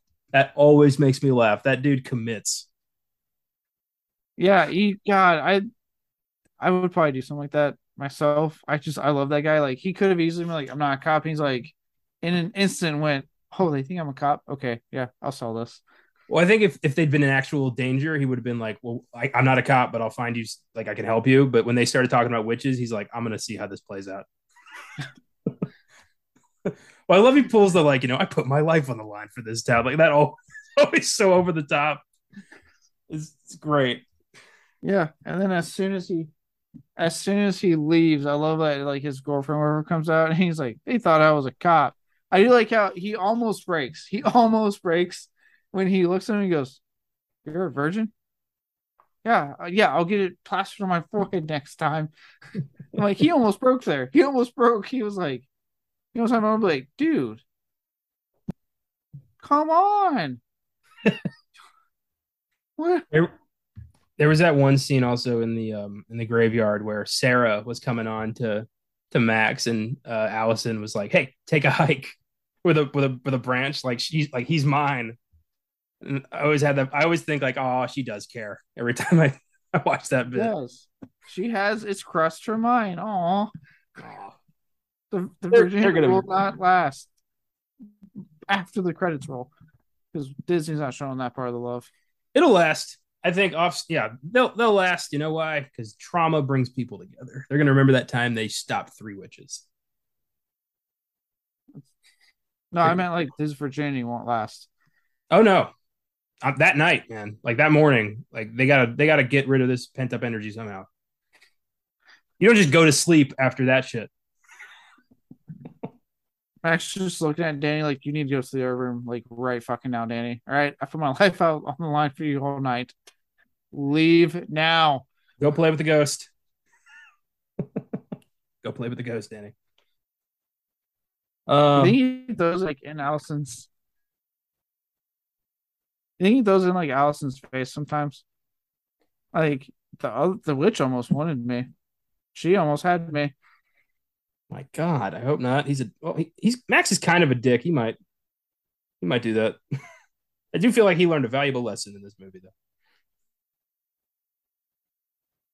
Maybe.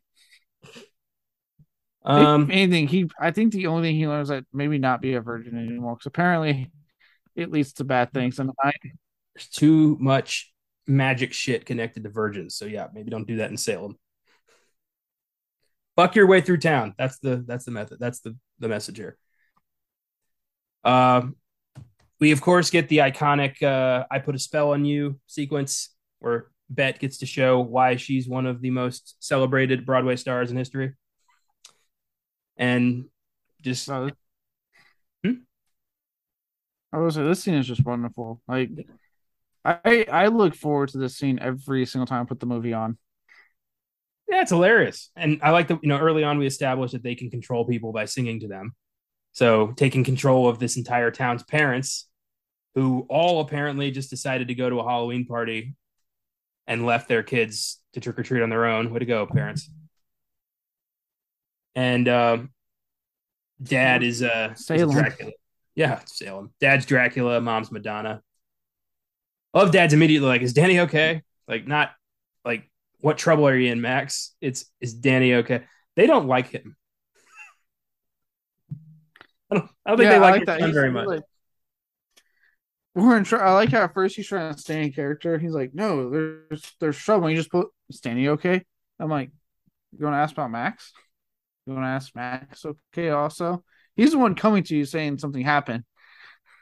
I hope Max said that in third person. He's like, don't you want to see if Max is okay? How about how is Max once in a while, Dad? He just has a moment. So yeah, they control the town with this song. It's a great rendition of the song. Where I first heard the song, I think the previous act is takes the interruption pretty well. When Max just goes up on stage and takes the microphone, the guy's like, dude, I'm in the middle of a song. Like, I would have decked him. I'm jamming out, bro. If I was that singer, I would have decked Max and kept going. Probably stone off his ass. The way he sounded, he was like, okay, he's not all there right now. That's probably true. But I've never been to a Halloween party like that. I want to go to Salem at Halloween. I want to go, like, that looks like just the best. Ah, fucking Texas. Anyway. All right.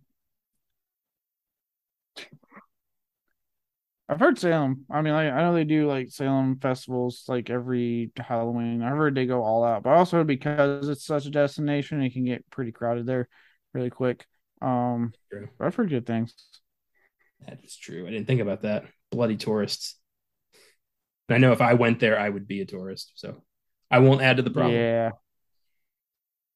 I laugh every time. Yeah, go ahead. I was gonna say this is a great addition. This song, like I said, it's Bette Midler and Kathy Najimy and Sarah Jessica Parker also do great, but she is just selling the shit out of this scene. So it's like, this is my moment to shine more than I'm already shining in this movie. Yeah, and she convinces everybody that there's no real threat here. It's all just a gag. Which is after that catchy tune, I'd believe her. But God, that was catchy. That was good. I love when they have to go back to the house to get more brooms, and Kathy Najimy's riding a vacuum cleaner. That always gets me. They have that brief scare, or well, I guess reverse scare, where they think they killed the witches in the kiln, and they go back to the house, and they have the Max and Allison start flirting and sleeping on each other, and it's delightful. Max takes a plunge. What about new boyfriends? Like, coming on a little strong there, Max, but I admire it. She's a bold man. And again, it's Disney, so they just literally just sleep together. Can you imagine like the actual like R-rated version? It would have been like, all right, Danny's asleep. Let's sneak off. Yeah. Well, they didn't kill the witches. They come back. They take Danny in the book. They're running out of time. We later find out Billy's on their side when he opens his mouth and is like, fuck all y'all, you killed me. What did they expect? Oh, I always love that. It's one of my favorite. Yeah, I like how they were shocked and like, you killed the guy. Yeah. Like, it's one of my favorite moments in my childhood watching movies. Like, oh my God, the zombie's a good guy. That's the first time I'd ever seen anything like that. Yeah, I love how Billy's helping. And we also, during the segment, we got another great, another not talked about as much because obviously it's not as catchy, meant to be as catchy. But we got another great singing moment, which is Sarah Jessica Parker with the, you know, come all you children. Yeah. It's another great little creepy moment. Obviously, people don't talk about it as much compared to the whole, like, I put a spell on you. But no, a good segment, I think. And then, yeah, we get essentially this nice little graveyard climax. And, yeah, we found out Billy's he's a good zombie. I like that when Max runs over and they're like, oh, he's like, no, he's a good zombie. Well, that's all it took. And all of a sudden, Danny's like, oh, he's going to be my best friend. She's like, hi, Billy. I always thought that was funny. She immediately walks up to him and is like, my buddy's going to be a zombie. Yeah, I like how Danny's like making friends with all the magical buddies. She's like, the cat, the zombie, friends. Well, yeah, if you're, you know, a 7-8-year-old girl and suddenly magic's real and there's a talking cat and a nice zombie, 100% I'm going to talk to them. Yeah, fair. Fun. So in the climax, Max takes the potion because he doesn't want Danny to die. So Bette Midler's like, well, now I got to suck this teenager. And I could have phrased that better, but I know what I'm doing. She ends up falling off the broom and becomes a statue because it's hollowed ground. They won. They beat him. And Thackeray gets to be a human ghost again with his little sister, who frankly should be a lot more disappointed in him than she is. And all is well. For now. Friday. Focus too. Yeah. So that's kind of it's a good cheat. If you want to come back to life, all you got to do is just keep some candles out. Yeah. And yeah, there's apparently no limit to the amount of times you can do this. No, I do like how during the credits they show that the two bullies are still stuck in the fucking cage. Oh yeah, Jay and Ice got captured. Yeah. They're going to die. Well, they won't die. Like when the security guard for the museum shows up the next morning, they're probably going to jail. I also like the other scene where the parents leave the community center in the morning and they're like, that was a hell of a party. Ridiculous. Yeah, after you probably have to now sleep the whole day away because you've been awake all night. Halloween. People probably got the day off in Salem for Halloween. Yeah, like Salem's like, look, we're just gonna have the whole week off of this holiday. I think Halloween this year's on a Monday. What if they're the option in Salem? Like instead, yeah, it's one of the reasons I'm seeing if I can take off work because I was like, "Fuck, it's on a Monday." Hey, folks, being advertised on my TV. Nice. As we record. Cool. We're having some technical difficulties, so you sounded high as shit when you said that. So I'm going to keep it because that was funny. Nice. Yeah, I've noticed technical difficulties quite a bit. A couple gaps in the conversation, but you know what? It's working. We're fine. We're almost done here. It's fine. It's fine. It's fine. Oh, well... Here are some Filmgasm facts for Hocus Pocus. During a 20th anniversary screening of this film, Doug Jones revealed that the moths that come out of his mouth at the end are real, not CGI. This is how this went down. So I know, right? Ugh, commitment. In a 2018 interview with Bloody Disgusting, makeup and special effects designer Tony Gardner said that the actor wore a mouth rig a latex pocket attached to dentures that blocked off Jones's throat to make the moths come out. There was a small hole in the very back of the pocket so that Doug could cough some air through it. An animal wrangler would place several moths in the pocket with tweezers. Then the stitches would be glued shut, and we'd run out of frame so that they could get to the shot as fast as possible, Gardner said. So they just literally had Doug Jones spit out some real-life moths using some technical wizardry. Oh, yeah. I don't know what grosses me out more, that or Tony Todd's bees in Candyman. It's like, if I ever become an actor, I'm not putting any bugs in my mouth. I don't care how much you pay me. Yeah, every time I think, like, I could become an actor, that's a cushy job. And I hear stories like that, I'm like, I'm not willing to do that, to be an actor. Like, fuck that. Kind of like when, like, what is it, Leo? Like, they made the big deal about Leonardo DiCaprio because he's a vegan. But, like, he broke it to eat the meat of, like, the horse or whatever in The Revenant. I'm like, one, ew. Two, not a big deal. He broke it. Whoa, whoa. Three, he didn't have to break it because you could have gotten fake. Why did you need it to be real? I always wonder about that. Like, is this necessary? Like, couldn't Doug Jones just spat out some, like, paper and we would just think it was moths? Never necessary, I feel like. It's just the one. Yeah. It's a weird decision. Yeah. Number two. When Danny and Allison dance after burning the Sanderson sisters alive, the fountain in the background is the fountain from the opening credits of Friends. So, I don't watch Friends, but I'm sure somebody out there will be like, ooh, I can tell people that. Yeah, I've heard this one before. I think, like, the building itself, yeah, was actually the background of Friends opening credits. Yeah, so that's nice.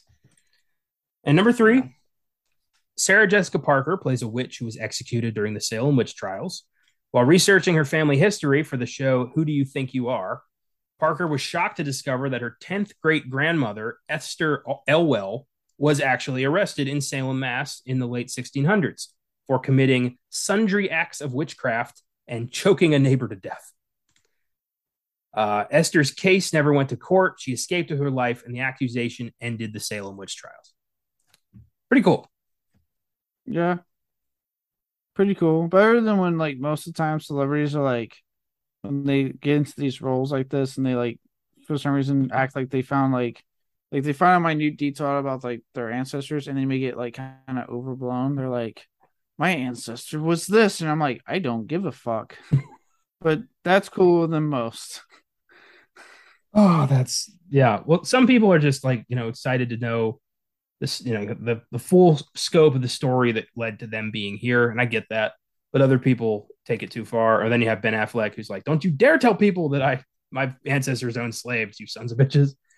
But it gets ridiculous. Like I said, I'm not saying I'm downing anyone that wants to know, like, their lineage. It's just sometimes people act stupid. But I noticed that in, like, a lot of, with almost anything in, like, celebrity culture, like, what is it? There's this, it has nothing to do with lineage, but, like, there's a song from this band from the UK called, the band's called Bringing the Horizon, our metal band. And one of the songs, I think they used, like, they some of the lyrics were, like, in, like, 2 words of the lyrics, just 2 words, were, like, in, like, French or something. And literally the band went on, like, this big, like, high horse moment of, like, yeah, man, he, our singer, he learned French for the song. It was really something special. And the whole time they're sitting, I'm going, it's 2 fucking words. Shut up. It's not special. He learned 2 fucking words. Shut the fuck up. Everybody thinks they're special. I've always thought the show Who Do You Think You Are missed a golden opportunity to call themselves Who the Hell Do You Think You Are? Like, you know, like the typical parent threat. Like, they should have done that. Who the hell do you think you are?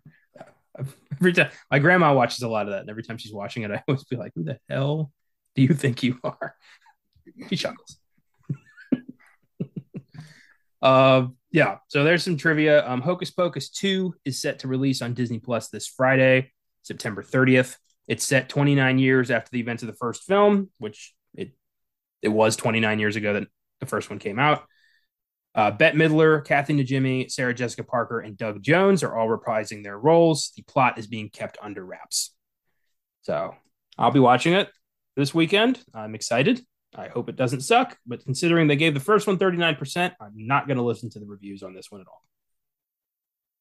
Oh yeah, no, I'm going to go with this into this one with a very open mind, because like, look, best like worst case scenario, right? It's absolutely worst, because obviously best cases we end up liking it and falling in love with it and just adding it to the rotation, right? Yes. Worst case scenario is that we just don't like it, but we saw the first one, or it doesn't land with us, but it becomes something for a new generation to get into, kind of like how we got into Hocus Pocus 1 here. You know, like, yeah, there's, to me, you know, kind of going back to something we were talking about before recorded, just calm down. At the end of the day, it's a movie, and someone's out, even if we don't like it, someone out there is going to fall in love with it. Yeah, exactly. Every movie is somebody's favorite movie. I believe that. Except for the finale. Fuck you, Fred Durst. Yeah, anyway. And I just want everyone to keep that statement in mind when a certain film comes out on Tuesday on Netflix. Keep that in mind. That is all. I really hope this works out for you. I feel like you're going to... I'm going to get like a phone call. I mean, a phone call of like, it wasn't that good. And I don't know what to do. Like, I'm just naked in the fetal position, sobbing uncontrollably. Maybe. I don't know. I hope not, but we'll see, won't we? Anyway. We'll see.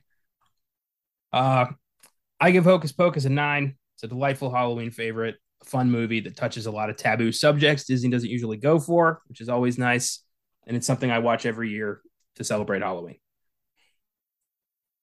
Yeah, I'm going to give it a 10. This is going to be a 10 for me. This is just, I loved it since I was a kid. I watch it every year. I wish Disney would do films like this and Watcher in the Woods and Something Wicked This Way Comes more often, because I do like it when they are willing to go out there and try these types of things with their horror films or their gateway horror films, whatever you want to call it. I would say that maybe they are trying that with Werewolf by Night. True. I mean, we are getting Hocus Pocus 2 and now Werewolf by Night on the MCU side of things. So maybe they're tempting, trying to dabble into it, see how it goes, right? Yeah. But yeah, I love this one a lot. And it's, I yet to ever be sad watching it. I mean, it's a joyful thing for me to watch every year. That's great. I'm happy you have that. Well, thanks for listening, everyone. I hope you enjoyed the show. If you like it, feel free to follow us on our socials, Facebook, Instagram, and Twitter at Filmgasm Productions. If you want to suggest films for us to check out, you can send us a message there, or you can email us at filmgasm@gmail.com. Check out our website, filmgasm.com, where we have reviews, articles, trailers of upcoming films, and every episode of our shows. If you want to support the show through Anchor, you can click on Support This Podcast on your preferred provider. We appreciate, and we hope you had a good time here. Next week, shit gets dark once again. The long-awaited reboot of Hellraiser comes out on Hulu. So we're going back into the twisted mind of Clive Barker to discuss the 1988 sequel, Hellbound, Hellraiser 2. After the events of the first film, Kirsty is sent to an institution, but the head doctor is obsessed with the cursed puzzle box and uses its power to summon forth Pinhead and the Cenobites once more. Hellraiser 2 is currently streaming on Prime Video if you'd like to watch it for yourself. It's been a minute since I watched this, since I was a kid. I revisited the first Hellraiser a while back with Austin for a really fun episode, and I'm looking forward to diving into Hellraiser 2 just in time to check out this new one. It's going to be fun. Yeah, I'm excited. The first two Hellraisers are awesome movies, in my opinion, before it went down the direct-to-video, just, hey, we got a script, slap Pinhead into it territory. Or then even later on in the, we don't want to give the rights away, but we don't want to do anything to the franchise. Fuck you, Weinstein Company. Shit they did with the last couple of movies. So I'm excited to watch, Hellbound, Hellraiser 2. I'm very excited for this new one where it's made by a company that wants to make it and done by people that want to make it. So I'm excited. Yeah. I mean, the very fact that Clive Barker is involved again, that sings volumes about this. So yeah, it's going to be cool. Don't miss Jean-Claude Van Damme's Kickboxer on Fridays Beyond the Bad and the controversial 1952 biopic Viva Zapata on Oscar Sunday. Until then, if you're a virgin, don't light any black flame candles and keep watching movies.